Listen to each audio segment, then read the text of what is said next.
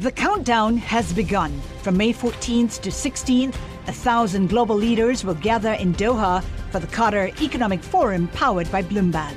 Join heads of state, influential ministers, and leading CEOs to make new connections, gain unique insights, and uncover valuable opportunities in one of the world's most rapidly rising regions. Request your invite for this exclusive event at QatarEconomicForum.com. This is Masters in Business with Barry Ritholtz on Bloomberg Radio. This week on the podcast, what can I say? Zeke Faux's book, Number Go Up Inside Crypto's Wild Rise and Staggering Fall, is just a shocking and hilarious and fun read. Uh, I read it uh, pretty quickly in, in, in less than a week, and I thought it was just fascinating. It is a deep dive, a no holds barred look at crypto and the many, many scams that take place across everything from NFTs to ICOs to hacks to, to Bitcoin business models.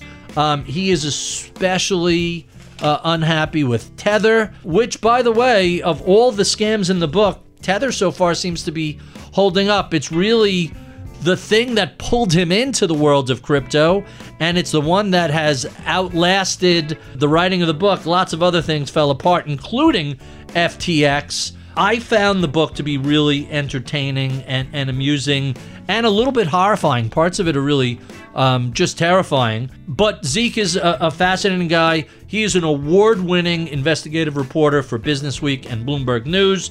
He won the Loeb Award, the Silver Gavel Award. He was a National Magazine Award finalist. He, he's really a, a, an interesting guy with a, fascinating history. And the story of how he unraveled all of the mayhem in the world of crypto is really um, quite fascinating. Starting with a buddy who who made a little money and he just gets sucked into the netherworld uh, of everything from Luna to Terra to Celsius to Tether to NFTs and the Bored Ape Yacht Club. Uh, it really is just a, a, a very entertaining book, and I thought this conversation was was absolutely fascinating. With no further ado, my deep dive into crypto with Business Week's Zeke Faux.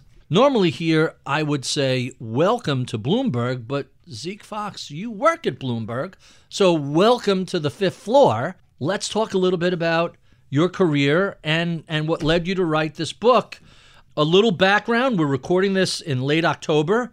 Bitcoin touched $35,000 this week. It settled somewhere around 32,000. The FTX trials are getting underway. Fun time to be covering crypto. Yes, and I mean the title of the book, Number Go Up, Inside Crypto's Wild Rise and Staggering Fall. Little bit give away my my perspective there. I think this whole thing is over and Over, whether- done. Never Yes. never to rise from the ashes forget again. about it. Yeah. So we'll talk more about that. We'll talk about why Number Go Up is a business model and how crypto winter seems to come uh, more and more frequently. But let's start a little bit with your background. Your beat seems to be financial related crimes. How did you ever find your way to this area of interest? I don't like to say that because my job depends on talking to people and getting me to tell their story. so I, I prefer to describe it as well, I write profiles of people who make a lot of money in an interesting way. And I was drawn to that because I'm somebody who plays by the rules. You know, I, I went to school, I got pretty good grades, I I got a job, I've worked at Bloomberg for more than a decade now. But I really like these characters who are willing to take like crazy risks mm-hmm. and they operate in gray areas like loan sharks, pump and dump schemers, debt collectors. Like I have spent my whole career writing about these guys who are operate on the fringes of, of Wall Street. And I love getting to know these characters and figuring out what makes them tick because there's a lot you can do if you are willing to run the risk that like maybe the Securities and Exchange Commission will sue you or like maybe you'll go to jail for a year, you know, but maybe you're going to make a lot of money first. Seems like a fair approach. Let's talk about how you fell into crypto. It cracked me up.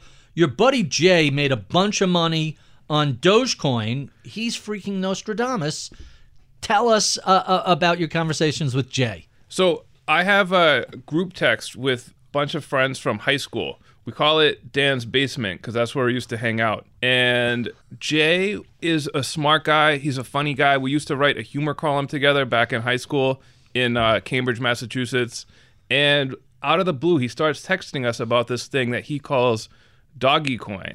And he's Not like, Dogecoin, Doggy Coin. Right. And That's me hilarious. being like the the know-it-all, you know, financial reporter, I tell him, "Jay, it's called Dogecoin and it's dumb. It went because this is 2020. It's the height of the pandemic. We're all stuck at home. We're really bored. This is before Elon starts tweeting about it. Yeah, it's starting to bubble up a bit. I can see you here taking Jay's side in the argument ahead of time. Right. I mean, he's like, "Hey, people are talking about it on Reddit. You know, let's. Uh, I, I can see this going up. It's funny. People, everybody likes Doggy Coin. Get in early." And I'm thinking to myself, I remember when this went sort of viral a few years earlier. I'd already, there'd already been a very funny segment on the Daily Show making fun of crypto and mm-hmm. Dogecoin, and I'm like, it's pointless, and he's like, I know it's pointless. I don't care. I just think it's funny. And I'm trying to argue it's not funny. It won't go up. And this goes on for like weeks and weeks. And it does go up. And he keeps telling us about it. I'm getting kind of jealous. Finally, he sells out.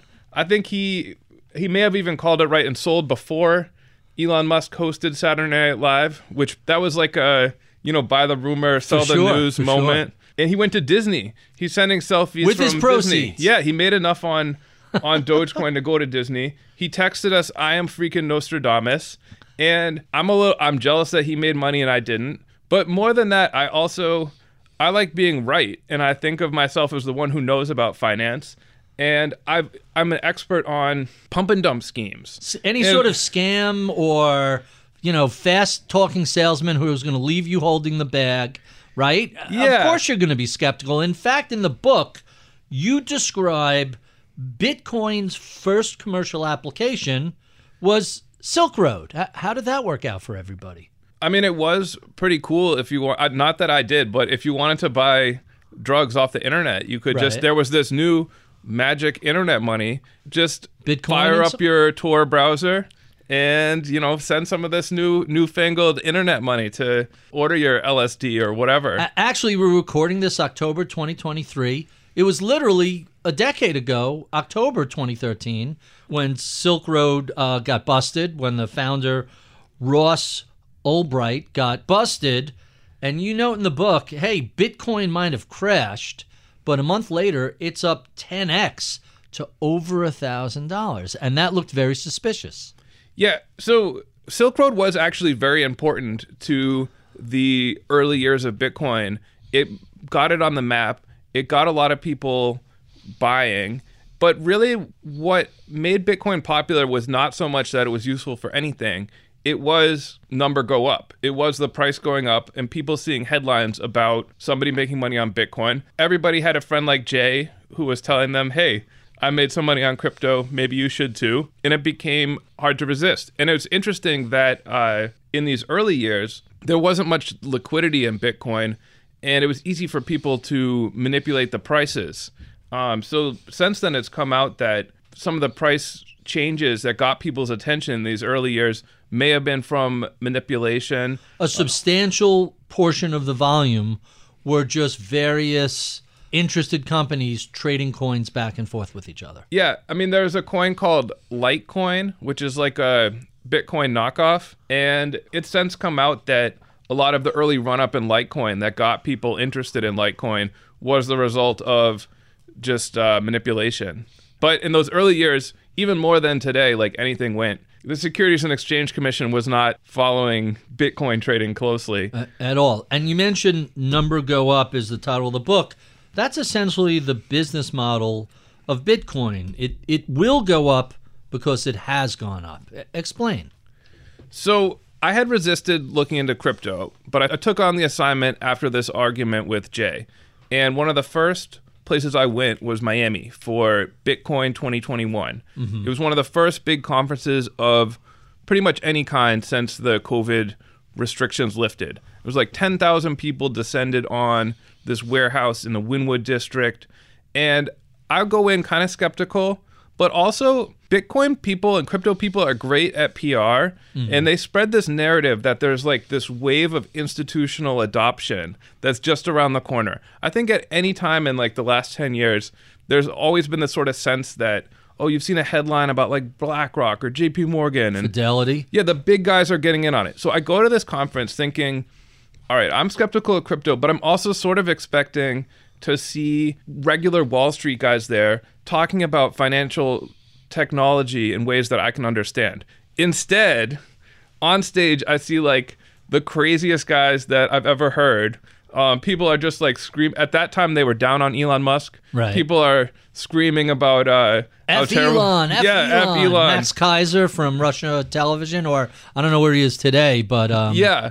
And one guy's on stage and he's talking about Bitcoin and he says the most important innovation in Bitcoin is number go up technology.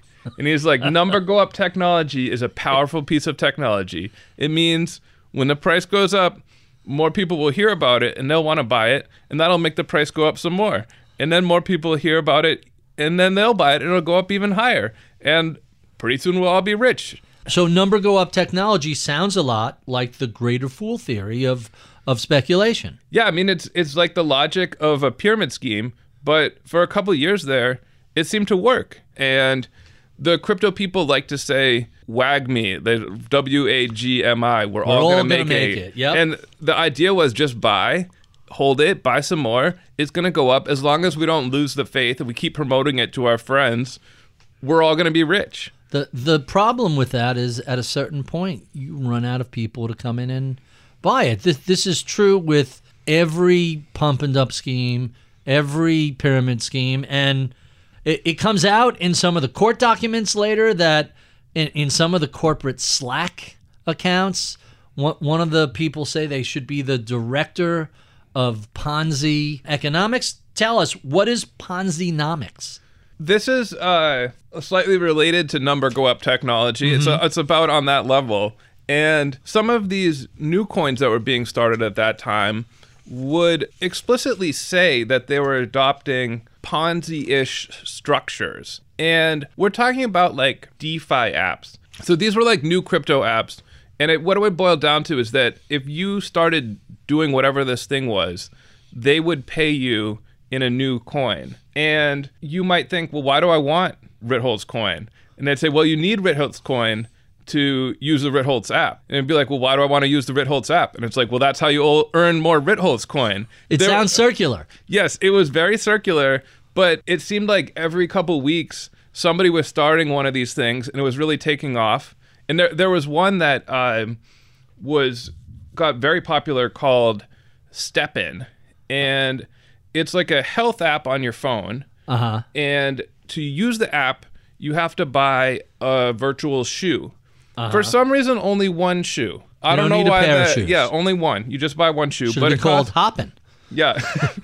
um, so if you bought the shoe and it cost like a thousand bucks equivalent, then you could earn green Satoshi tokens. Uh huh. So these, it, once you'd spent your thousand bucks on the shoe, you'd better keep walking every day, or you're just throwing away your chance to earn these valuable green Satoshi tokens. So it sounds like almost a legitimate business plan. We're going to give you a financial incentive to exercise, and it'll all take place in crypto on the blockchain. And so not only are you going to get healthy, you're also going to get rich. What could go wrong? Right. I mean, honestly, a lot of these pitches, if you just heard them for a couple minutes, they sounded pretty good. Not bad, right? Yeah, but the reality was was people were there were like teams of bots playing STEPN, and it, as it just boiled down to a pyramid, and they were trying to bring everyone who did STEPN was dependent on new people wanting to do STEPN and wanting to buy these shoes because otherwise there was no use for these green satoshi tokens. And inevitably, every other scheme like this, the price crashed, and shoe prices are way down. Yeah. By the way, I, I found the book to be infuriating and hilarious, very informative, very fun, but also serious. Lots of really serious things were in it. And despite that, some of the prose just really was laugh out loud. What what I want to do is read a couple of quotes to you and, and get your reaction as to what's going on here and, and uh, just just give us a little color. starting with, quote, I couldn't believe that everyday people sent millions of perfectly good US dollars to the Inspector Gadget creators Bahamian Bank in exchange for digital tokens conjured by the Mighty Ducks guy and run by executives who were targets of a US criminal investigation. Explain. We're talking about Tether. There's a lot to unpack there. And it was the first crypto company that I really set out to investigate.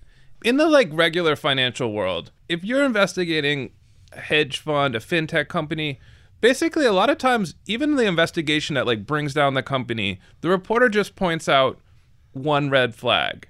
Like they'll be like, "Hey, Enron, maybe what's with this off balance sheet stuff? Maybe it's a bit fishy." And like that's what brings down Enron. Right. Now, Tether, this is a company that was like the central bank of crypto. And when I started looking into it, it's, it's a stable coin. So they say that every Tether token is worth $1. A- and there's a dollar in reserve somewhere. Yeah, they're keeping a dollar in the bank for you.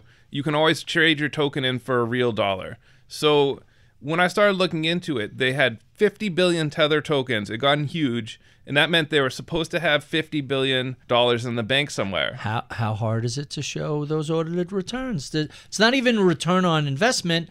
Here's our fifty billion dollars. Right, so they they weren't saying where. Red flag number 1.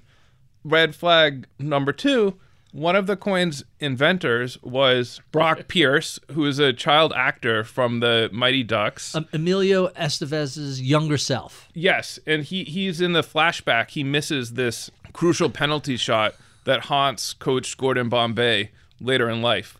This guy had had this crazy career in the dot com bubble, in World of Warcraft item trading, and then he'd thought up this uh, this Tether coin.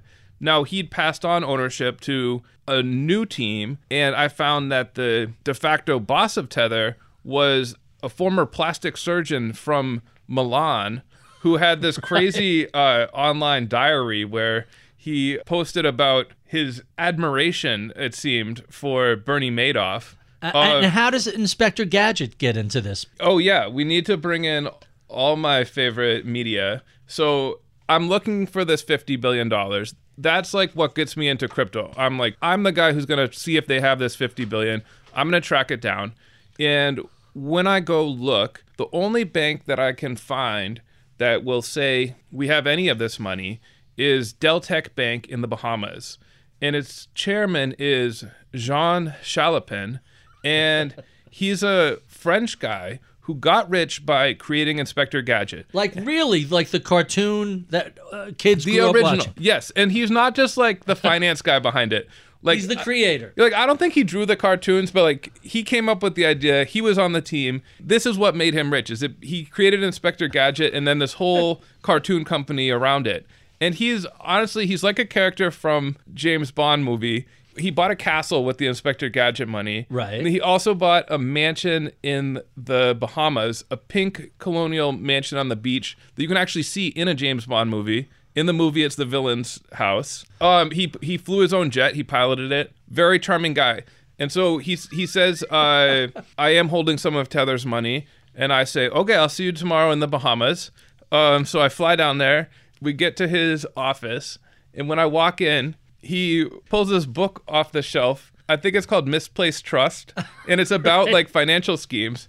And he starts like sort of flipping through it and says, "Uh, the strange things people do for money." And I'm just like, "John, are you are you playing a character in this uh in like a new episode of Inspector Gadget right now? Like what is going on?" It was all foreshadowing. Oh yeah. But the weird thing about Tether was that there are all these red flags, and we didn't even mention they'd been sued for fraud by the New York Attorney General, who had shown that they'd lied about the reserves in the past. That even John would say, I didn't know where all the money was. I could only account for a portion of it. So there are all these red flags, enough that in the traditional finance world, investors would be scared off. But in the crypto world, people kept trusting Tether and the coin still traded for a dollar. And like I wrote there, people just kept sending in their real money to get these tokens. And every day, it's the most traded crypto coin. Let, let's go to the next quote that cracked me up. You actually reference a tweet. Quote, imagine if keeping your car idling 24 7 produced solved Sudokus you could trade for heroin. Oh, Explain. Love this tweet. It's a great explanation of Bitcoin, which in the Bitcoin mining process. Very power hungry. Yes, I mean by some estimates, Bitcoin mining uses more energy than the whole country of Argentina, and it's just like warehouses of these computers running around the clock. And I was surprised to learn that there's not really they're not really doing anything that's crucial to the Bitcoin network. They're just playing sort of this guessing game that makes it difficult for anyone to hack Bitcoin and steal all the bitcoins. It, but it just uses this insane amount of energy. Huh. Uh, here's one of my favorites. Quote, all my apes gone. Tell us a little bit about your experience purchasing a mutant ape NFT. I got a lot of criticism from crypto guys as I was researching this book, and they would say, "How are you writing about crypto if you don't have any crypto?" And I would tell them, "Well, listen. First of all, as a reporter, I'm not supposed to invest in anything. I was told to ask you how much money have you made shorting Bitcoin, and the answer is Yeah, nothing. you're not No- allowed. You're not yeah. allowed to be no long or shorting. short that, right? Yeah, and the bit the crypto people would say actually even that policy introduces some bias because you're invested in standard stock market funds, and so you're sort of against crypto. And how you don't know you don't know about this, you got to try it out. And so eventually they kind of got to me, and I was like, you know what? I tried out STEPN. I got a shoe. Um, it was a, thousand dollars. it had it was in the middle of collapse by the time I bought a shoe, but that that didn't do much for me. So Your poor wife. So you spend a, a couple hundred bucks on a shoe. You spend twenty thousand dollars on a mutant ape that fortunately you sold for almost all your money back. Yeah, I decided to try it out, and I was like, I'm going straight for the top. I want to join the Bored Ape Yacht Club. Right. That's the crypto thing that the celebrities are doing. But those are hundreds of thousands of dollars. Yeah, this is like a cartoon of a monkey. It's a very ugly cartoon. Um, they were going for like 500 grand, Right. and they were having a party in New York called Ape Fest. You had to have one to go, and I found out you could still get in if you got a mutant ape, which is still it's like a the ugly cousin of the bored ape. and a much more reasonable twenty thousand dollars. Yes. So when I asked my wife, and she very nicely said yes, they were actually going for 40 when I asked her. Right. And Good news, honey. It's collapsing. It'll only cost us twenty. yeah, I, I was happy that it had collapsed, but I was also like, wait, so if it went from 40 to 20 in like two weeks, um, is, is it going to go to 10? And I was like, please do not go to 10. But even more than it going to 10, my fear was this all my apes gone thing because it actually I learned a lot from buying the bored ape because if a lot of people who even if you are sort of into crypto, maybe you have some Bitcoin, you have some Ethereum, you probably just do it on Coinbase or Robinhood or whatever. You're not actually like using the blockchain. Right. Like But to get get the NFTs, you have to go through the blockchain, and it's a horrific, arduous process. Yes, I mean, I'd heard it would be bad. You know, my expectations were low, but then I went to go do it, and I was like, "Oh my god! Like, no one normal will do this." I'll get like just it boils down to your money lives like you know where you put the URL in your web browser. Uh-huh. You might type in Google, and then maybe you have like a little red stop sign if you have ad block. Now, maybe next to it, how would you like to add a picture of a fox head? And that's where your money's going to be. cro- on a Chrome extension. Yes. That- and like before you install it, they make you watch this video and it says, Welcome to the wonderful world of crypto. Now please engrave your 12 word password on a piece of metal and bury it in your backyard. And which I did not do. But I just the process of getting my $20,000 into this fox head so that I could waste it on this mutant ape was so horrible that I was just like, this is a huge obstacle to crypto ever taking off. No one normal is going to do this unless they think they're going to get rich. And, Um, and tell us who said all my apes gone. So once you got the apes, you got to watch out because you're going to get hacked. They might get stolen. And there was a art dealer who actually got hacked, and two million dollars of NFTs was stolen from him. Right. And he tweeted mid hack, "All my apes gone." The saddest tweet in all of in all of crypto. The saddest tweet in all of crypto. The countdown has begun. From May 14th to 16th, a thousand global leaders will gather in Doha for the Qatar Economic Forum powered by Bloomberg. Join heads of state, influential ministers and leading CEOs to make new connections, gain unique insights, and uncover valuable opportunities in one of the world's most rapidly rising regions. Request your invite for this exclusive event at QatarEconomicForum.com. So, so let's talk a little bit about Axie Infinity. Is a, a massive multiplayer online game, and um, this quote is just bonkers. Crypto bros and Silicon Valley VCs gave Filipinos false hope by promoting an unstable bubble based on a Pokemon knockoff as the quote future of work unquote. Making matters worse, North Korean hackers broke into the crypto exchange affiliated with the game, made off with $600 million worth of stablecoins and Ether. The heist helped Kim Jong un pay for test launches of ballistic missiles instead of providing a new way for poor people to earn cash. Axie Infinity funneled their savings to a dictator's weapons program. I mean, that is just a beautiful paragraph. I mean- so, first off, I love the prose, but second, what a horrible story. Yes, and like I'm not making that up. Like the US government has said North Korea's nuclear program is partly funded from hacking this Pokemon knockoff game. And this was game Axie. The crypto guys, when it was going well, they loved to talk about it. This was their number one example of Web 3. You had to buy a team of monsters. It was a game you played on your phone. Mm-hmm. You had to buy the monsters before you could play.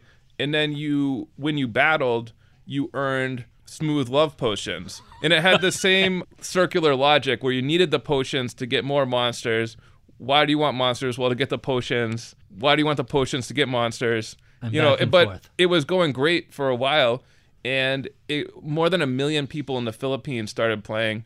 I went there to check it out. I mean, even my driver had taken out a loan for something like a thousand bucks to buy a team of monsters and it had lost it. For these people who took out loans to get in on it, it had been a real setback in their life. You know, this was no joke to them.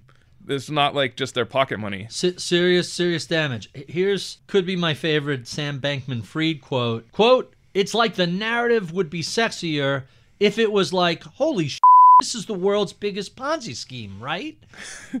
Yeah, so I spent a lot of time with Sam Bankman Fried in reporting this book because it was clear he was a major player in crypto. And it was actually very fun when I went to go write the book, FTX had collapsed. And some of his quotes, like that one, took on some new meaning.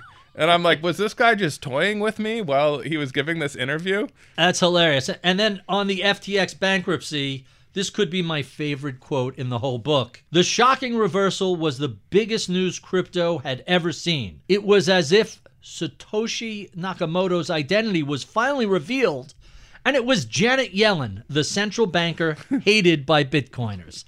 That's just a hilarious sentence. I mean, it, it, it's so great. Everybody thought FTX was the most legitimate entity in all of crypto. Turns out, not so much. Yeah, and I will admit, I also thought I was skeptical of crypto, but I thought I thought, hey, FTX is a casino for cryptocurrencies. They're encouraging people to gamble there. People will probably lose their money. I did not suspect that Sam Bankman-Fried was stealing all the money out of the back of the casino. So, so let's talk about some of the things that happened after FTX collapsed. Here's a quote The past two years have felt like this perpetual gaslighting of anyone who expresses caution. Now it's all unraveling very quickly. That's from Twitter, someone called Bitfinex. Tell us a little bit about him and, and what his role was. So Bitfinex has been tweeting about his skepticism of crypto and especially Tether for years and years now. A long, like seven, eight years Yeah. since it was formed. Yeah, dozens of times a day. And he seemed to have some pretty like sometimes he'd tweet photos or things that seemed like he was an insider. And I arranged to meet him. And what I realized when I met him was, oh no, this is like a dude who lives in his mom's basement. but but turns out to be pretty insightful as to what's going on. you know, his like me, we both started out looking at Tether and it's turned out that Tether has held up pretty well. Um, has actually only grown since I started investigating it. It's It- up to it- 84 billion It, now. it's cra- it really is crazy. Let let me run through a few a few more quotes that just crack me up. First, did Peter Thiel really call Warren Buffett a sociopathic grandpa for for doubting Bitcoin? Yes, that was at Bitcoin 2022 in Miami. We'd, he played the like Max Keiser role of the guy who yelled the craziest stuff on stage. Right. But but at the same time, uh, you revealed that he was secretly dumping all his crypto, or Yeah. not so secretly, because you could track all fund, this on uh, the blockchain. Yeah, his his fund had had sold crypto and it only came out after that speech. Right. A little misleading. There were a couple of other people that you referenced that I, I two in particular I just have to ask about. First, Michael Saylor at MicroStrategy. My memory of MicroStrategy when I was on a trading desk was somebody had released what was a false, a fake press release when MicroStrategy was like, I don't know, buck fifty, some crazy price, and it plummets on this news. It's halted, and then the company comes out and says, This isn't a real news release. Somebody who's a former employee, and it reopens and it climbs like two thirds of the way back. But a crazy, crazy history. Michael Saylor, recently CEO of the company, becomes a Bitcoin maximalist and says, quote, I just hope I don't get up one day and have to look at myself in the mirror and say, You had $15 billion and you blew it all. There's the guy who flushed $15 billion down the toilet. Soon after, he loses $13.5 billion. What was that about? Saylor said that to the New Yorker in uh-huh. an amazing profile about his dot com riches. He's the biggest loser of the dot com bubble, but MicroStrategy plugs along. Uh-huh. And They had some real technology, some software, right? right, It was like a real company that was making a decent amount of money. And in recent years, he's changed the company to be all about Bitcoin. He sunk all the profits into Bitcoin. He's levered up and borrowed money and bought Bitcoin. So now, if you want to invest in MicroStrategy stock, it's just a bet on Bitcoin. And he's also become like the craziest Bitcoin maximalist out there. Who these are the guys who are like the Right. the priests of the Bitcoin church. And he says things like Bitcoin is a flock of cyber hornets stinging the financial system to death. It- honestly, the real quote is crazier than that. But it's people like him that are really. It, they actually are key to bringing in new people into this Bitcoin world, and it's actually why I hes- I would hesitate to bet against Bitcoin because it's become this cult, and the people who love it just love it so so so much. Right. It's definitely has cult like aspects. You also take a swing at the mooch at Anthony Scaramucci. Scaramucci, 58, looking tanned and Botox smooth, wearing a well fitted suit, his pompadour freshly dyed jet black. Now, I know the mooch. He's a good guy, good enough guy. Botox and, and hair dye? Is, is that true? So the book was thoroughly fact checked, and not only did the mooch confirm that, I believe that that was, if I remember correctly, he announced this at this event. Oh, he did? Yes, Oh, he was like, "Check out my hair. I got a new." I know he uh, likes yeah. to say this is a Brioni shoot. These are Ferragamos on my feet. Like he he definitely drops brand names on Yeah, a regular. We were at Crypto Bahamas, the big conference to celebrate the success of Sam Bankman-Fried. he had just made this partnership with FTX, and the Mooch loves a press conference. Sure. So he'd called. There were a lot of reporters there at the conference, and he had this sort of press conference at the beginning. But it seemed like, I mean, the only thing he wanted to talk his. He just kept talking about how good he looked and how bad Sam Bankman-Fried looked. That I was like read- the point of the press conference. I forgot where I read that before the book, but all he talked about is that maybe that's where the Brioni suit came up. Yeah, I mean that was sort of Sam Bankman's Fried thing. It was his thing is I don't dress up for anybody. Congress, he would uh, he put on a suit, although he didn't tie his shoes famously. But at this conference, the mooch, look, I mean, he looked great. Bankman Fried was wearing you know khaki shorts and a t-shirt. His hair all messed up, even when he was on stage with Bill Clinton, Tony Blair, Tom Brady. Yeah, Unbelievable. Uh, By the way, there's a famous photo. You have it in the book of Sam Bankman Fried and Gisele. And you look at them and you go, these aren't representatives of the same species. These are two completely different life forms. I, I love that photo because it must have been taken backstage before they went out to speak at this conference, and Sam just looks like a deer in the headlights. Like the flash has caught him off guard, and Gisele, like you're never gonna catch her off Right, guard. She right. looks great in all situations. She's a professional. Yeah. she's absolutely a But they, they posed for an ad campaign together that ran in like classy magazines like the New Yorker. he didn't look much better in those ads either, right? It's the same sort of disheveled.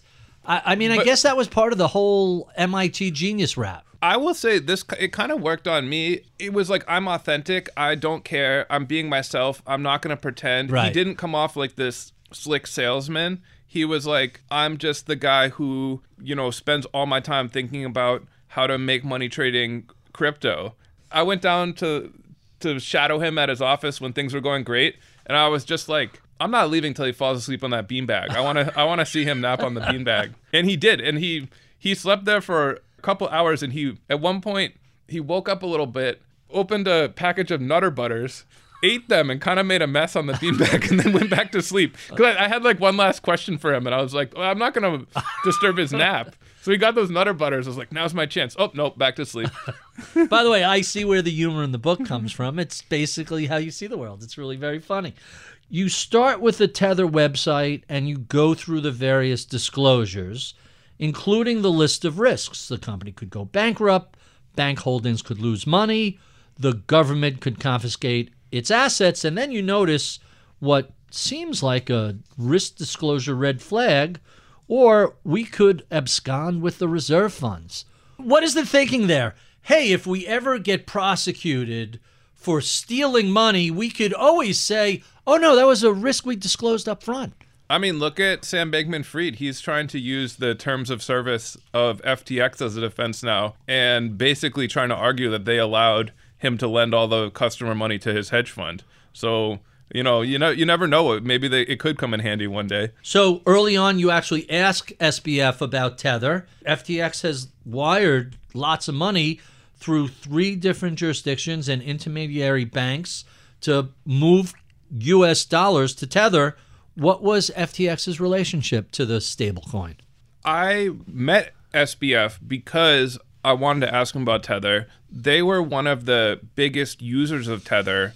Something like 35 billion of Tether passed through Wow. them. Now, what I've learned more recently is that a lot of that came because there was actually in the during the crypto boom, there was demand for there was so much demand for Tether that on exchanges like FTX it often traded slightly above a dollar. That's crazy. And so Alameda, his hedge fund, could buy tethers. They had a relationship with Tether, the company. They could buy tethers for a dollar and then go sell them for a little bit more. The profits are very small, but Alameda's cost of capital was very low since they were borrowing all the customer money. right? yeah, so, so a zero cost of capital, one percent a day is real money. It adds up. yeah, even if it was like a tenth of a percent, they could do it. So I think that accounts for why they were using so much Tether.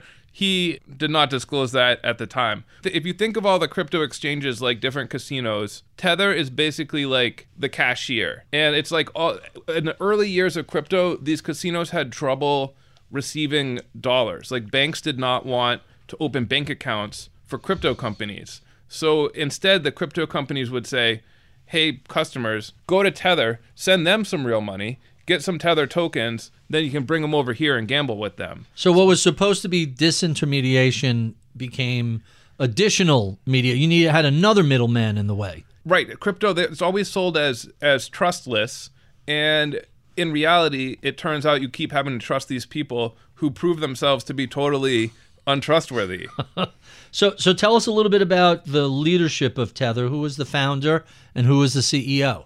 One of the co-founders was this the Mighty Ducks guy Brock Pierce, and I had a lot of fun meeting him on his mega yacht off the coast of the Bahamas. He sent a speedboat to pick me up. So uh, you know, I don't know how often that's going to happen in my journalistic career, but um, and the CEO was this guy Jean Louis van der Velde, and we also met in the Bahamas. The meeting was brokered by Jean Chalopin, the Inspector Gadget guy. So I'd gone to the Bahamas hoping that I would meet one of these tether guys.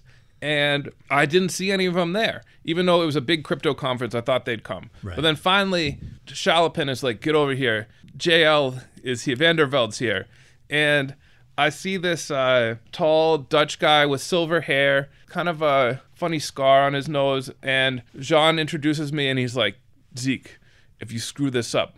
I'll kill you. um, really, with a smile, like he's not killing me, but uh, good line. I appreciated it. Right. So this guy JL, he's the CEO of one of the biggest companies in crypto. Most people in crypto love to promote themselves. The skeptics, like this guy Bitfinex, would say that there was so little out there about JL. They were like, "Uh, we don't even think he's a real person.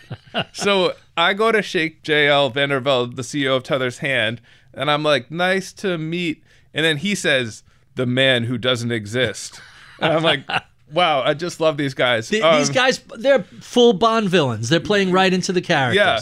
Hilarious. And we had uh, we had a, a long we spent hours talking in the casino, me and JL, and had a conversation. Another a lot conversation that was very funny in hindsight.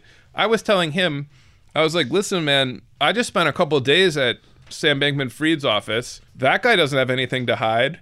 He just let me see walk around the whole office and see everything. Nothing to hide. Yeah, how come you're being so secret?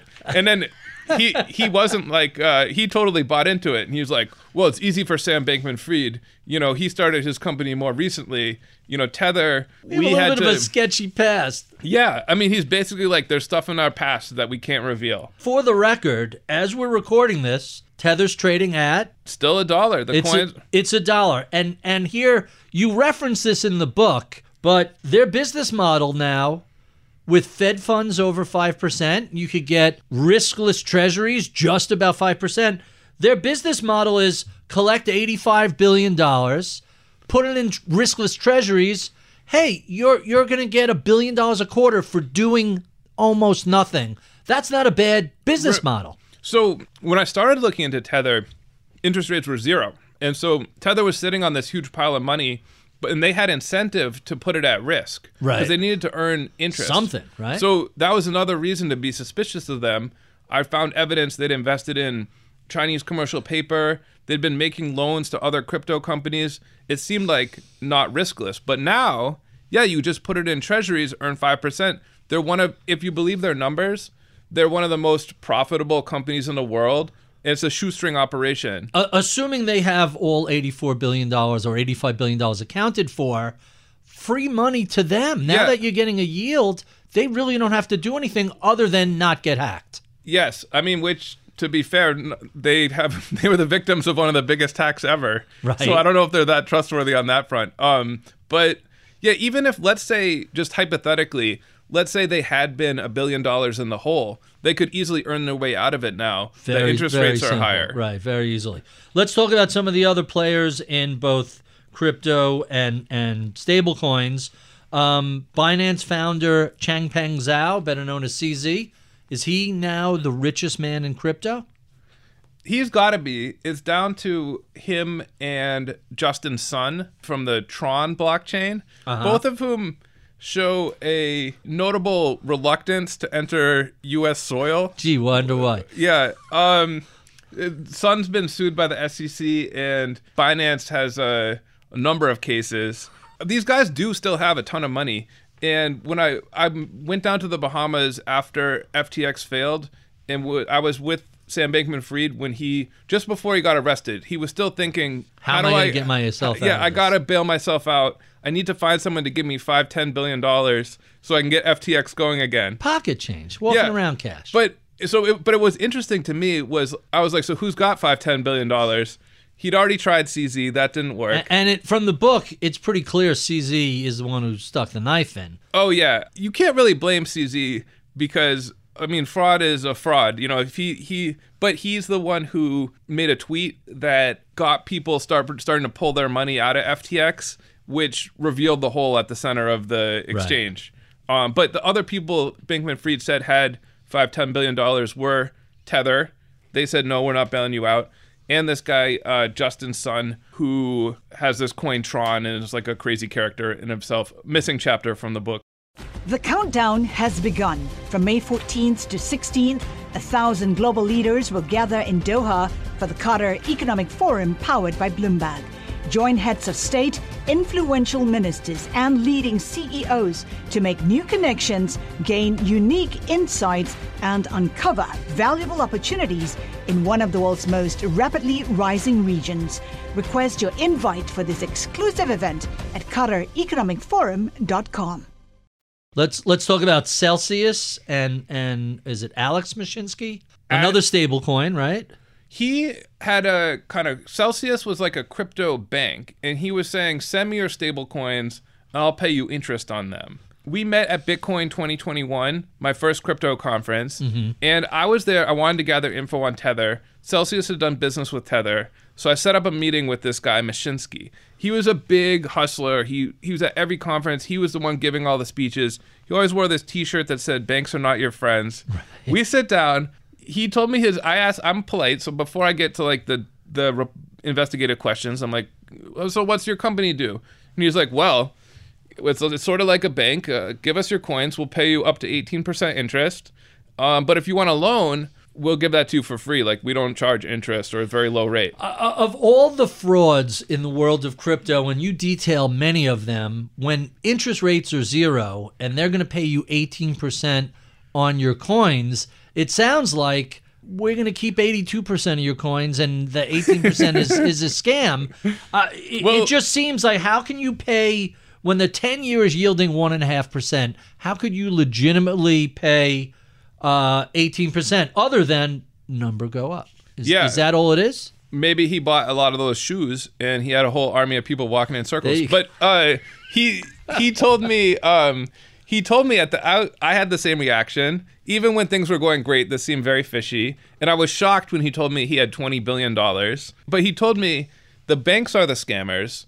They're taking your deposits and they're earning huge profits and they're lying to you and they're saying they can't pay you any interest. They're, they're, by the way, they don't lie to you. They release their profits every quarter. Hey, Yeah. here's how much money we've made on your. Dep- it's Yes. all public. It's not like it's hidden. Yes, and I hated to find myself. I was spent. A, I was over at Mashinsky's apartment on the Upper East Side, and I found myself like defending uh, Wall Street, being like, "Listen, the J.P. Morgan is very safe. Even in the financial crisis, people didn't lose their deposits." Right. But he's like, somebody's lying. Either J.P. Morgan is lying or Celsius is lying. And even in the moment, I was like, "This is a great line. It's take- definitely Alex that's lying." I'm going to take Jamie Dimon over, Yeah, and- over Alex Mashinsky. just, just, uh, just because I'm uh, 51-49, I'm leaning Dimon's way. Celsius did collapse in the end, and actually, a month or two ago, Mashinsky got arrested and charged with fraud. Unbe- unbelievable. So, so one of the, my favorite stories from this era was the Terra Luna stablecoin situation, and a, a pretty well-regarded hedge fund manager, Mike Novogratz, he got a Howling Wolf Luna tattoo on his upper arm. Te- tell us a little bit about Terra and Luna and and Novogratz. So Novogratz, back a few years ago, he gave an interview to our colleague Eric Schatzker, Uh-huh. where he said something that I thought was very honest, and that I I really liked this quote. And he said, "Listen, this crypto thing is the biggest bubble of our lifetime. There's great fortunes to be made on the way up, and like I'm gonna get mine." And And he did, for the Yeah. most part. To let's give him credit.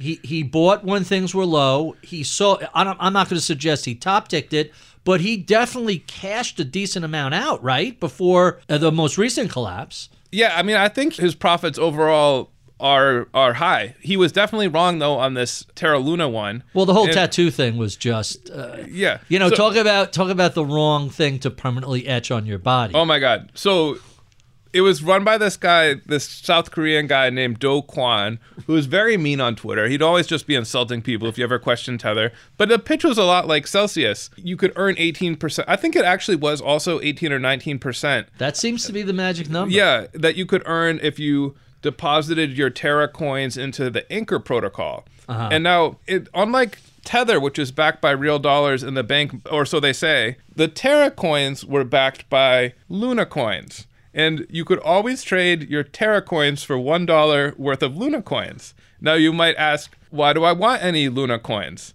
And the answer is, They're- they're don't ask by- about that. They're backed by Terra coins. No, the Luna coins were there. Actually, there was no story for why you should buy the Luna coins. Um, and a lot of people in crypto, even when this was going on, were like, Zeke, you might want to take a look at this uh, Terra Luna one.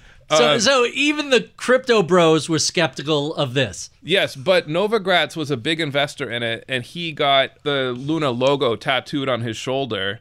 And I don't want to like totally let him off the hook because what he said in his quote, and also by like tweeting about this, tweeting his tattoo, He was promoting. it. he's promoting it and he's bringing in people who because the way to really make money on crypto is to get in early, right?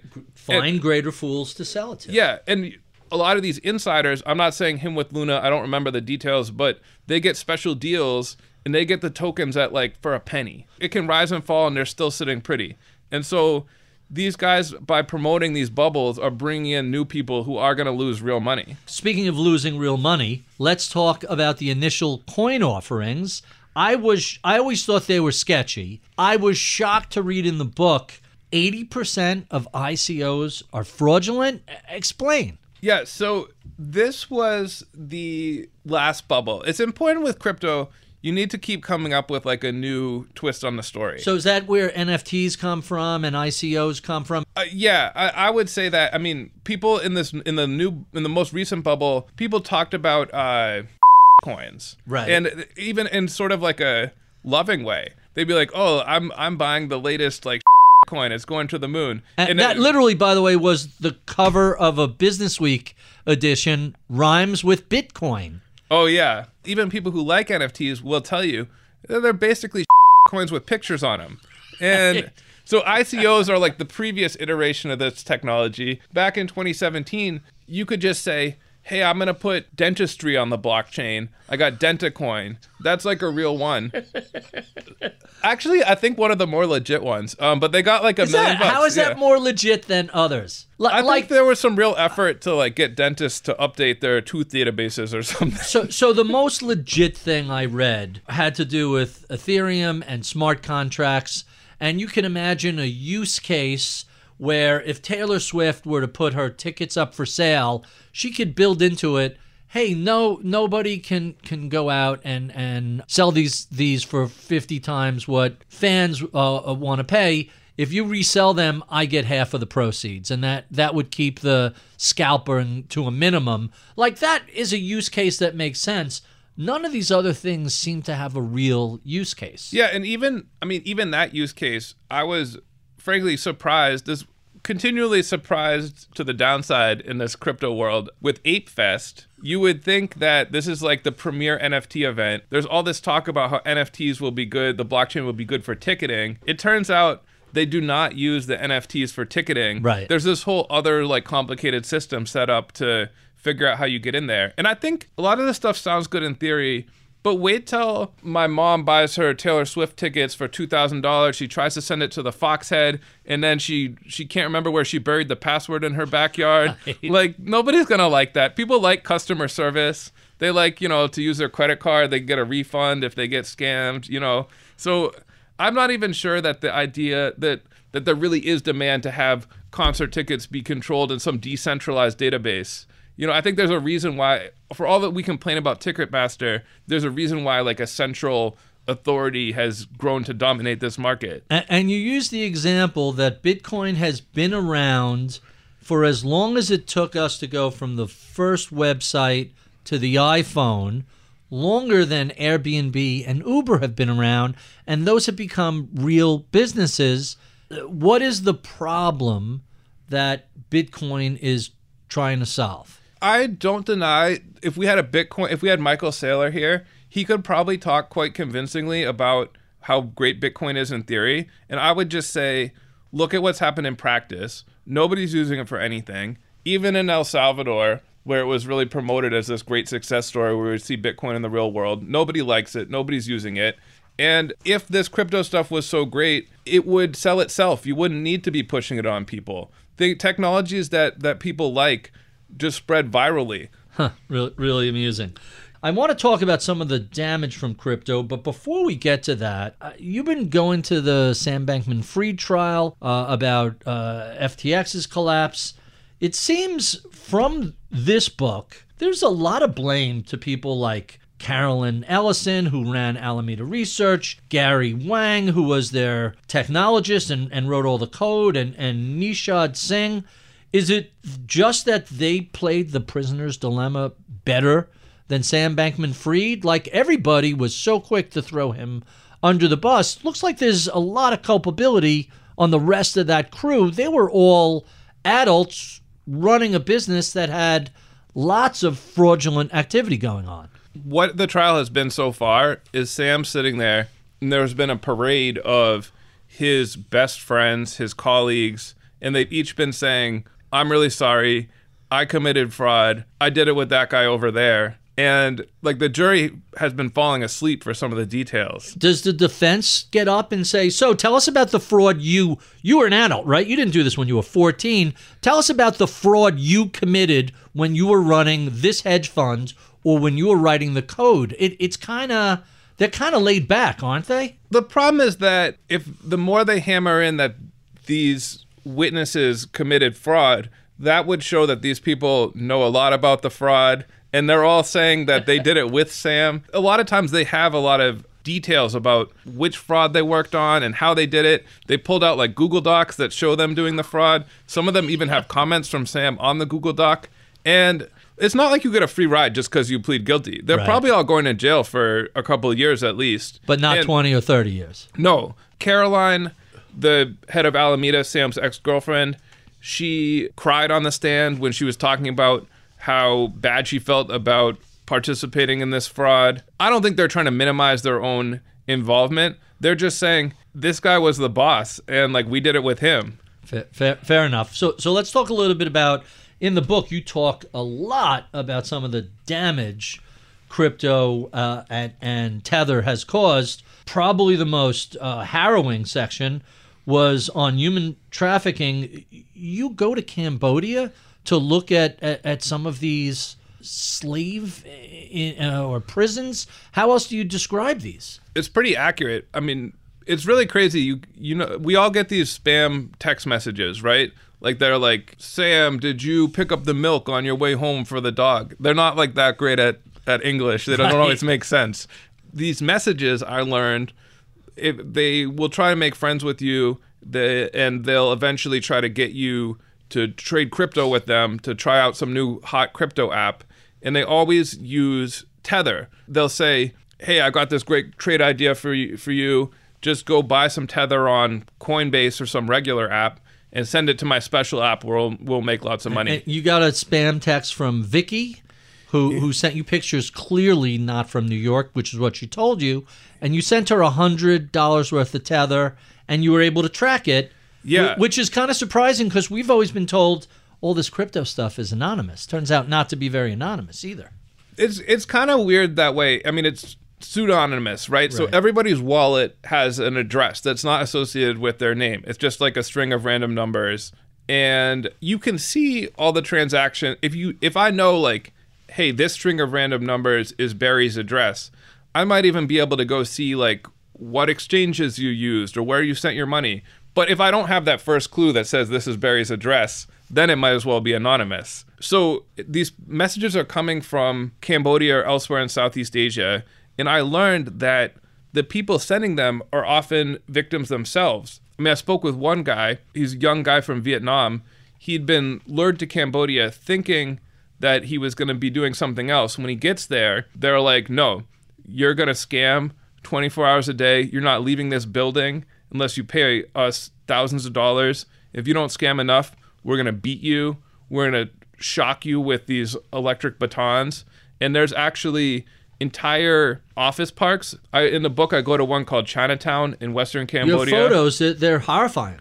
Yeah, it's like dozens of towers, each of them filled with people, thousands of people who are sending these spam messages who can't escape. Obviously, this doesn't prove anything, but what really seemed quite telling to me I get to Chinatown, the most famous of this scam compound site, where this Vietnamese guy I interviewed had escaped from, where people were tortured, people were killed. What do I see right at the entrance to this compound?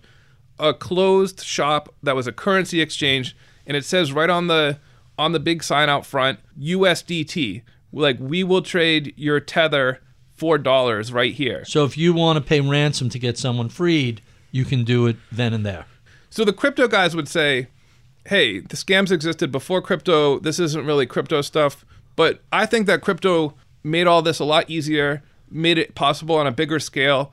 I spoke to uh, a veteran human trafficking investigator from Taiwan who'd been to Cambodia to ransom young women who'd been tricked into going there from Taiwan. Mm-hmm. And he told me it used to be these human traffickers use banks and like maybe they'd set up give fake names or whatever when they opened their bank accounts but those were clues. Now they use tether. What am i supposed to do? Can't i don't i can't track right. you know. He was like this is making my job of investigating human trafficking a lot harder. I- i'm genuinely shocked the united nations hasn't stepped into this because this is really horrific. You know it, it is actually risen to their attention now and they actually put out a report where they estimate that as many as 200,000 people work in these scam compounds. Oh my God. Yes. That's horrible. The Chinese government has cracked down, and there have been a number of busts. Um, a lot of the worst compounds, though, have moved to Myanmar, where uh-huh. th- they're essentially like outside of the reach of law enforcement. They're in these like border regions where even like the police don't go. Uh, I went to one in a national park in Cambodia uh, behind like a big uh, big hotel. You know, it, it, it's really unbelievable. The, another statistic from the book that blew my mind: FTX had donated money to one in three members of Congress. How is that possible? Yeah, so Sam he had this idea that, you know, a lot of people say there's too much money in politics. He said there's not enough money in politics. Just think about how and his logic kind of made sense. No, it definitely does. The Congress controls these huge pots of money and if you can influence Congress to spend on your preferred causes, even if it costs you, you know, 100 million dollars to buy influence, that could actually be very small in comparison to how much money you get Congress to spend. So he basically funneled as much money as he could to everybody in Congress. And he took this really cynical and illegal approach to it where he was like, I can't just give to everybody because then the Republicans won't like me because they know that I give to a lot of Democrats. The Democrats won't like me if they see that I'm not on their team. So he picked two of his lieutenants and he was like, All right, you're the Democrat, and you're the Republican. We're going to funnel your, our donations through you it was mostly to Democrats, but a lot went to Republicans. Yeah, so he was one of the biggest donors to the Biden campaign, gave something like $5 million. And these were not like, you know, cash in bags. These were like donations that like other corporations give. And I, I think it was like pretty much two thirds to Democrats, but still a third to Republicans. He used to work at a hedge fund. He knows how to hedge his bets, right? Yeah, and, and he had a lot of things, a lot of priorities, but one of the things he wanted was for the CFTC to regulate crypto. It seemed to me, even when things were going well, he was basically trying to get his preferred crypto legislation passed that would effectively cement FTX as like the go-to crypto exchange that followed all the rules right. and box out some of his competitors like Binance that were not run by Americans, didn't have the same political influence and wouldn't be able to comply. I think that was part of his plan to grow and grow and grow and get out of this hole of borrowed money that he was in. Huh. Join Bloomberg in San Francisco or virtually on May 7th for the Future Investor Data Powered Transformations. This 2024 event series will examine how data is not only playing a pivotal role in investment decisions, but serves as a driving force behind the construction of innovative, investable enterprises. This series is proudly sponsored by Invesco QQQ. Register at bloomberglive.com slash futureinvestor slash radio. So you also mention in the book two of my favorite authors. The first being Carl Hiaasen, who I, I just love everything he ever writes. Just the the best beach reads about the endless corruption in Florida. He, he's an amazingly entertaining writer, but also Michael Lewis, who has a book out, Going Infinite, that came out uh, just around the same time you guys did. What are your thoughts on Lewis's portrayal of SBF? What did he get wrong? I was writing this book. I became aware that pretty early on that Lewis might be working on a crypto book too. And this is my first book. You know, he's like the goat. Like when he's it comes the to poet this, laureate of financial writing. right, Right. So I mean, so that was pretty. That was pretty scary to me. But then I was at Crypto Bahamas where I saw the mooch. I saw Michael Lewis interviewing Sam Bankman Fried on stage. I was looking forward to hearing what he had to say. At this point, I'd learned about the shoes. I'd learned about the Pokemon game. I mean, I came in pretty skeptical of crypto, right. and all I was seeing was like a bunch of scams. And then I see Michael Lewis on stage interviewing Sam, and he's just like fawning all over him. He's saying great things about him, and it goes beyond just being polite. He says, "Listen, look at the traditional financial world, look at the crypto world. Crypto's better." And I'm like, Michael Lewis, like, I I I, I grew up reading your books. I learned a lot about finance from you, but I really think uh, I I can't believe you would say that. So at that point, I actually wondered maybe he's not writing a book. Maybe he's just here giving speeches, or maybe he's working on a documentary or something. It turned out he said he was not paid, and he did write a book. He was there to write a book. So, um, so he wrote a book which turned out to be a bestseller, and yeah. he sold the movie rights to Apple TV for a decent amount of money. Yeah. Now he said something in what I assume was a paid speech. He spoke at Bitcoin 2023 in Miami. Mm-hmm. He was on stage with Arthur Hayes, the head of BitMEX. And Michael Lewis said he got asked about, he was like, you know, all you guys here want to know, do I believe in in crypto? And he's like, you you remind me of the born again Christians that I met when I was writing The Blind Side. You everyone wanted to know if I if I believed. And he's like, listen, it doesn't matter what I think about crypto. My book isn't about what I think about crypto. My book's about Sam Bankman Fried, and it only matters what he thinks about crypto. And I think this is a mistake. I think that crypto, it's like the biggest financial mania in modern times. And there's no way to write about that accurately without having an opinion about crypto.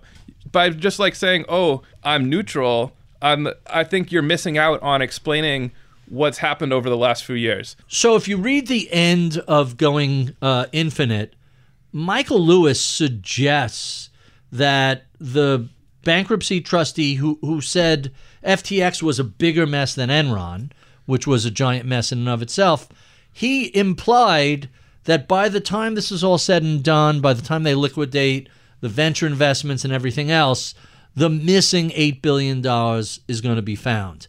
Is that still the case today, or has that, has that gap narrowed? Has it gotten wider? What's going on with that recovery of the missing funds? It's still a bit mysterious. Now, bankruptcy claims traders are not paying, you know, 90 cents on the dollar right. for FTX claims. They're going for like 40 cents. All right, so, so, a little above average, but not a whole lot above average. So, I mean, what that suggests is that they think there's going to be a pretty good recovery, but not the whole 80 thing. cents, something like that. Yeah. Now, Sam Bankman Fried's lawyers, this is the defense of Sam Bankman Fried. Sure. Like, hey, the the money isn't actually gone, right? It's just misplaced. Like literally, other places were saying, "Hey, is this your three hundred million dollars right. in Bitcoin we're holding?" Now, first of all, it's come out at trial. Everyone, all the witnesses have said we committed fraud. We took the customer's money. We knew it was wrong. Right. And Sam Bankman-Fried's lawyers have brought this up, and they're like, "Hey, how about we bring up as a defense that like some of these bets worked out, and maybe the money's not gone." And the judge addressed this. And he said, The argument that you're making and that Michael Lewis is semi making in the book, he's like, that would be like I robbed the Federal Reserve and then I went and bought a million Powerball tickets. Then I won and I returned the million dollars. It doesn't matter. You still robbed the Federal Reserve. You're still going to jail. So, to be fair, Lewis says it wasn't that the bets were going to pay off, it's that all the money wasn't accounted for properly and if that happens, maybe that money will be missing. Since then, we've learned a lot of that money has been speculated with or gambled with. If Lewis was saying that the money was simply misplaced, like that has been proven to be wrong. The money was definitely not just misplaced and they found it. Like it was bet on a lot of things. And for example, it came out at the trial that customers give money to the exchange, they're counting on the exchange holding it and giving it back when they want to withdraw, just like you'd count on right. E Trade to have your money when you want to take it out. And what he had done in one instance was give $500 million to his hedge fund to invest in some AI company. And that turned out to be, it looks like it was a pretty good bet. Giant winner. Right? Yeah. But it doesn't mean it was okay. The customers never agreed that he could gamble with their money. They thought that they were gambling with their money on Dogecoin or whatever. Right. Th- this is, uh, you know, part of the description was uh, Alameda had uh, broader uh, parameters for going over the limits, the lending limits, because they were helping to facilitate making a market. But that would have been a little over, not billions of dollars over, tens of billions of dollars over. Yeah, and the, and what the witnesses have testified to is that from actually very early on, Alameda was allowed to treat like the customer money like a piggy bank and use it to gamble on whatever. And actually, one of the things that Michael Lewis has said that has also been shown to not be true at the trial, he said FTX, if you set aside the fraud, it was a good business, right? Well, the argument is hey, we're going to do a bajillion crypto trades and take a tiny little piece of each, and it's a couple of billion dollars a year. So the problem is that FTX, the way the exchange was set up, they claimed they had this great risk management system, this amazing liquidation engine, but it turned out that they didn't. And the exchange over the years actually took big hits at different times and that they covered those up by shunting the losses to Alameda. So so not just hacks, but actually trading losses. Yes, so they the exchange lost almost a billion dollars because Wow. of a failure of the liquidation engine on something called MobileCoin. Uh-huh. And if they had disclosed this, first of all, that would have erased all the exchange's profits, right? So like Right. no more venture capital, you know, thirty-two billion Gotcha. valuation.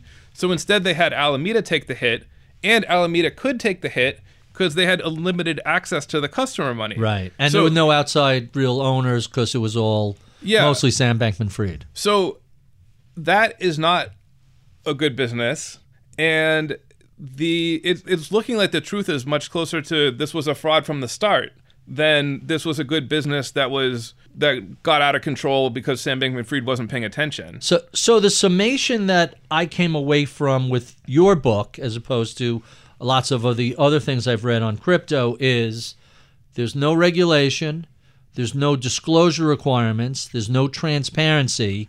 When there's a billion dollar loss, nobody says anything. It's all covered up. And, and and on top of all of that, there's no Federal Reserve or federal government as a backstop as much as the libertarian crypto bros, the FDIC and the government, hey, no matter what happened during the financial crisis or dur- even during the pandemic, my ATM card still worked.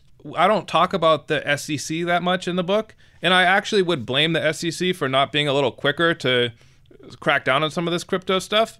But I think the book is, if anything, like an argument for financial regulation and saying uh-huh. that some of these age-old rules make sense. There's a reason why companies have to disclose stuff, and it's to prevent exactly things like this FTX collapse. Really, really interesting stuff. So you you guys have sniped at each other a little bit in public. You've traded barbs. What's it like when an author whose books you've loved is, is taking a swing at you?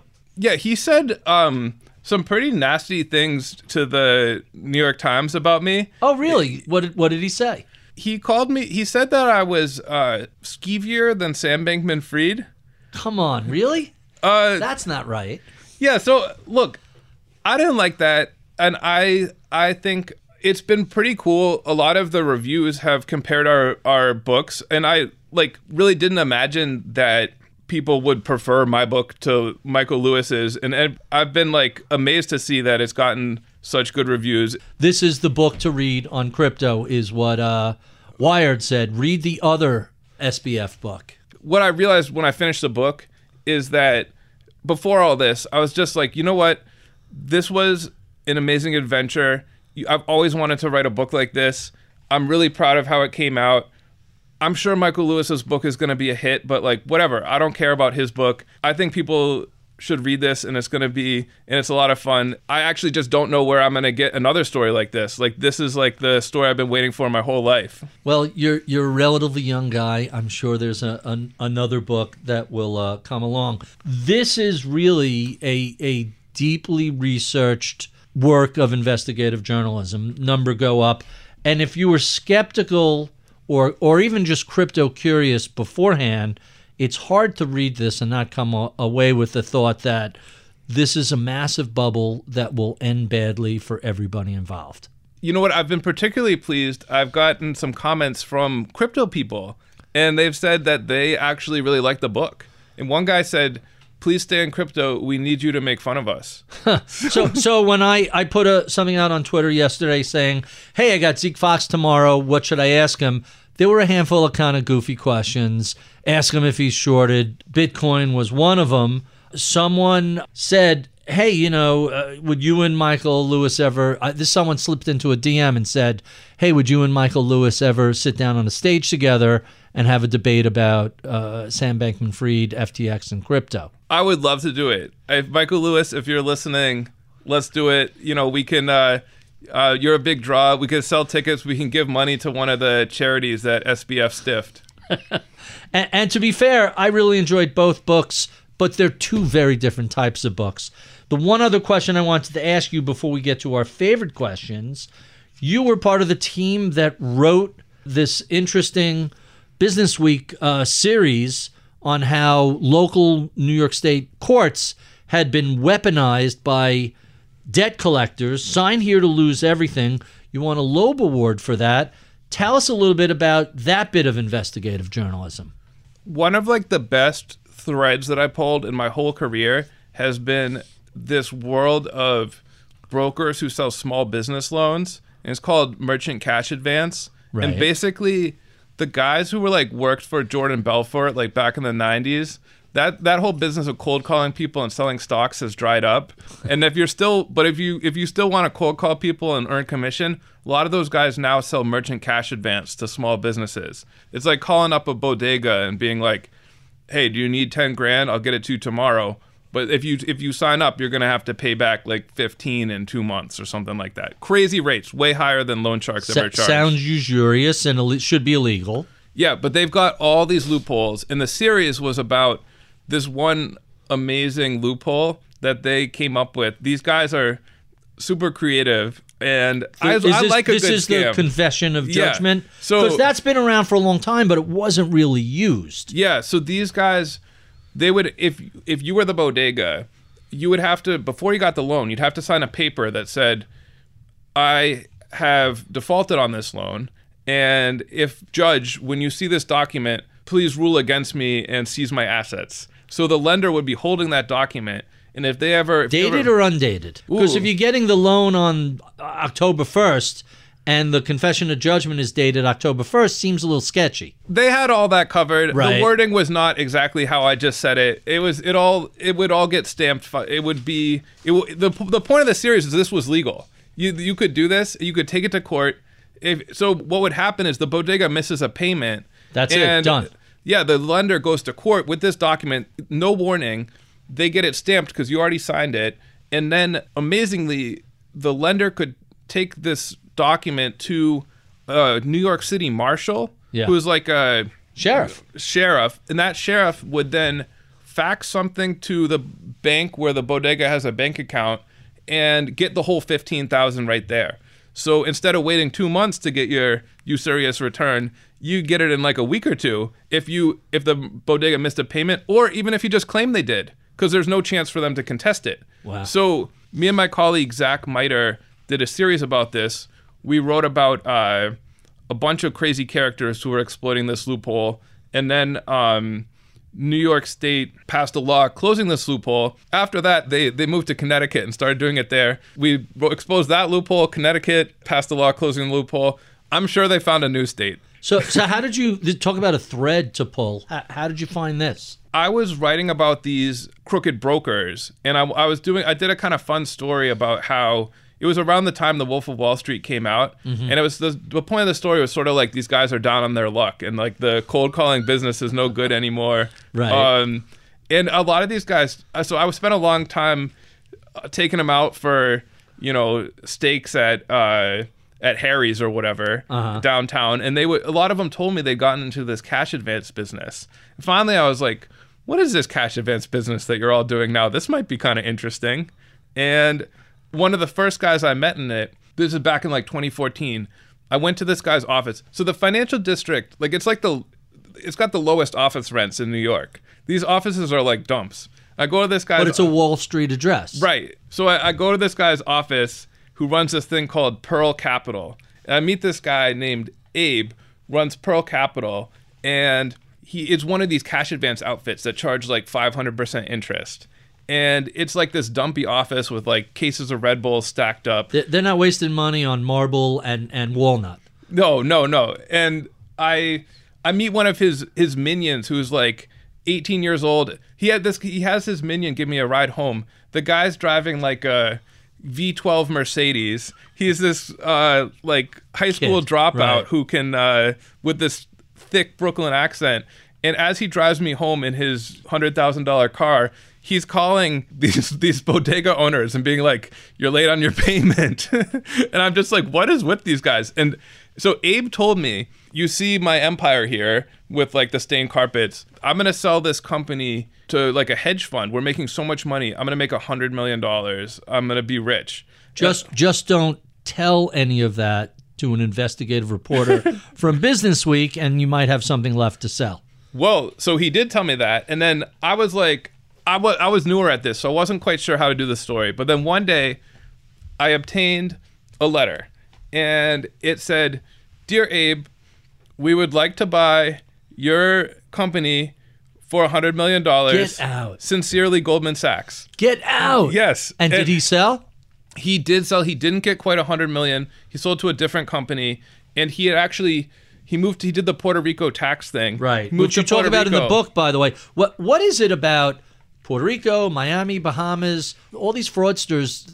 They like warm weather. What, what What's that about? You can actually you can get out of all your taxes by moving your company and yourself to puerto rico Four percent Puerto Rican tax rate. That's all you owe. yeah no federal tax no capital state gains. tax yeah but you have to live in puerto rico for more than half the year So if you don't want to pay New York state tax, New York doesn't care where you live as long as you're not in New York for more than half the year. Puerto Rico is saying, no, you have to be here, uh, rainy season, hot season, whatever. Uh, Yeah. half a year and a day. And so it takes like a certain kind of person who's so concerned about maximizing their money that they're willing to do that. Why would you want to live someplace if you could afford not to? Well, this this Abe guy, he had a funny. Uh, he was a great character.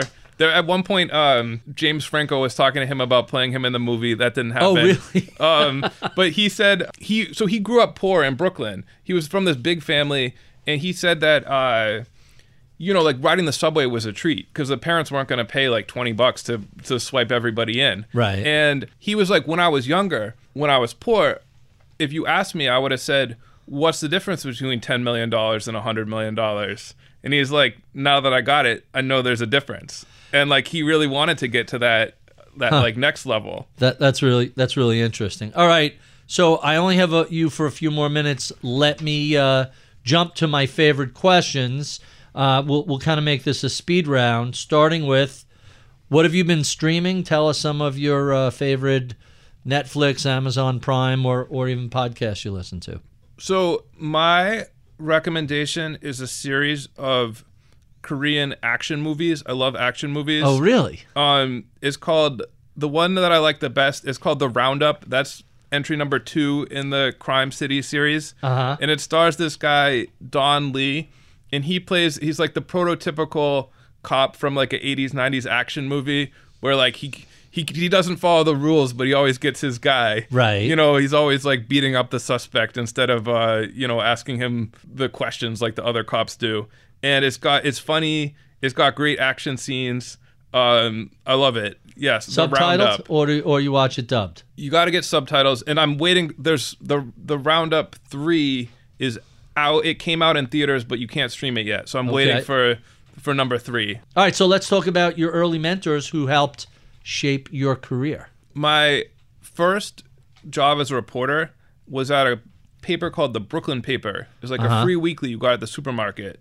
I was an unpaid intern. My boss was Gersh Kuntzman. Uh-huh. And he was like a tabloid guy. He'd worked at the Post.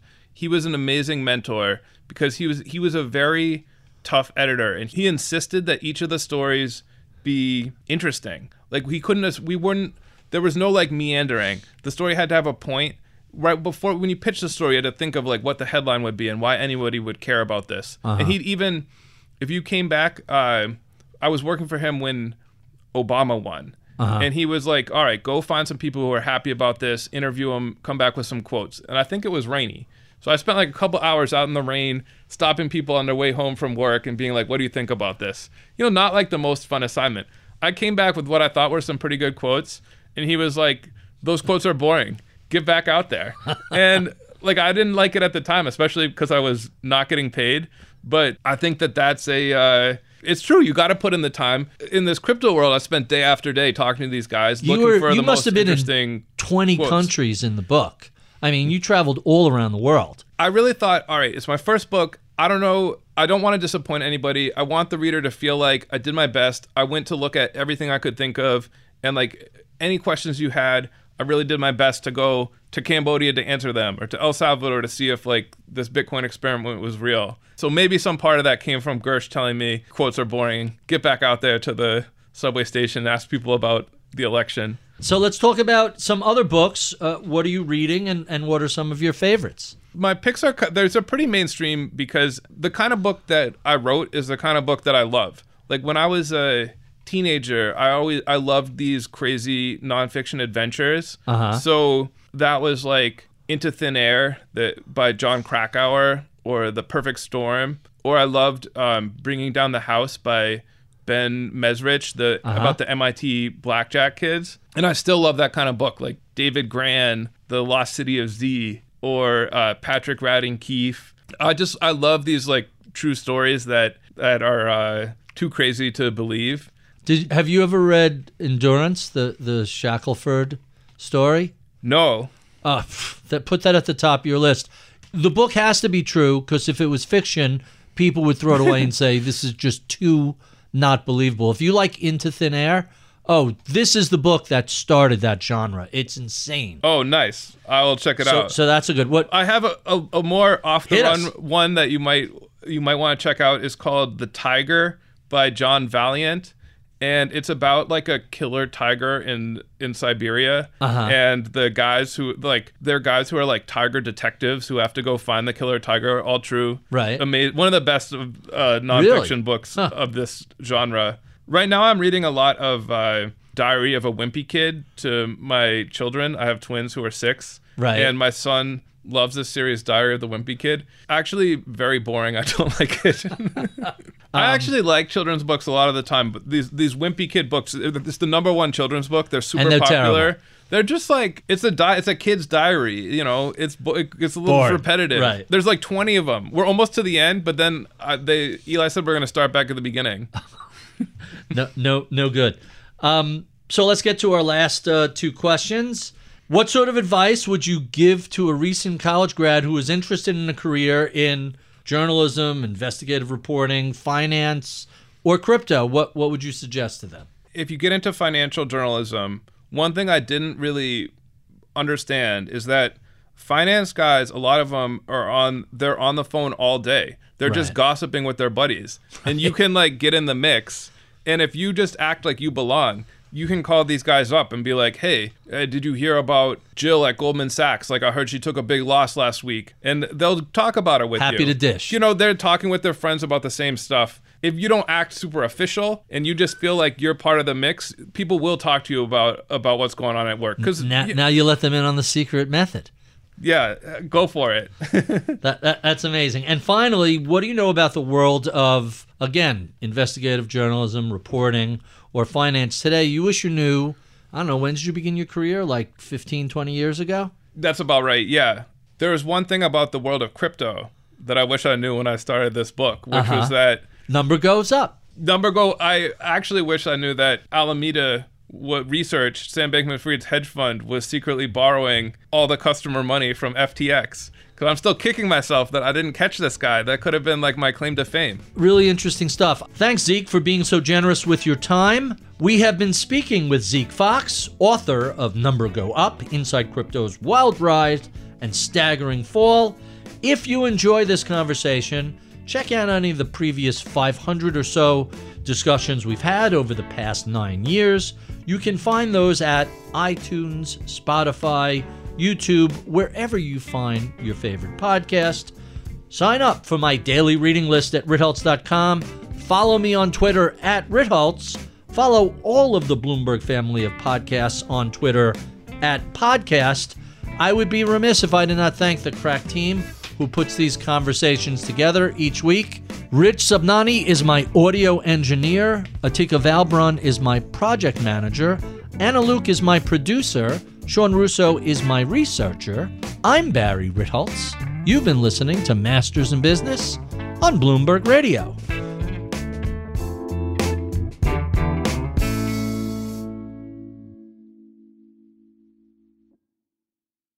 Join Bloomberg in San Francisco or virtually on May 7th for the Future Investor Data Powered Transformations. This 2024 event series will examine how data is not only playing a pivotal role in investment decisions, but serves as a driving force behind the construction of innovative, investable enterprises. This series is proudly sponsored by Invesco QQQ. Register at bloomberglive.com slash futureinvestor slash radio.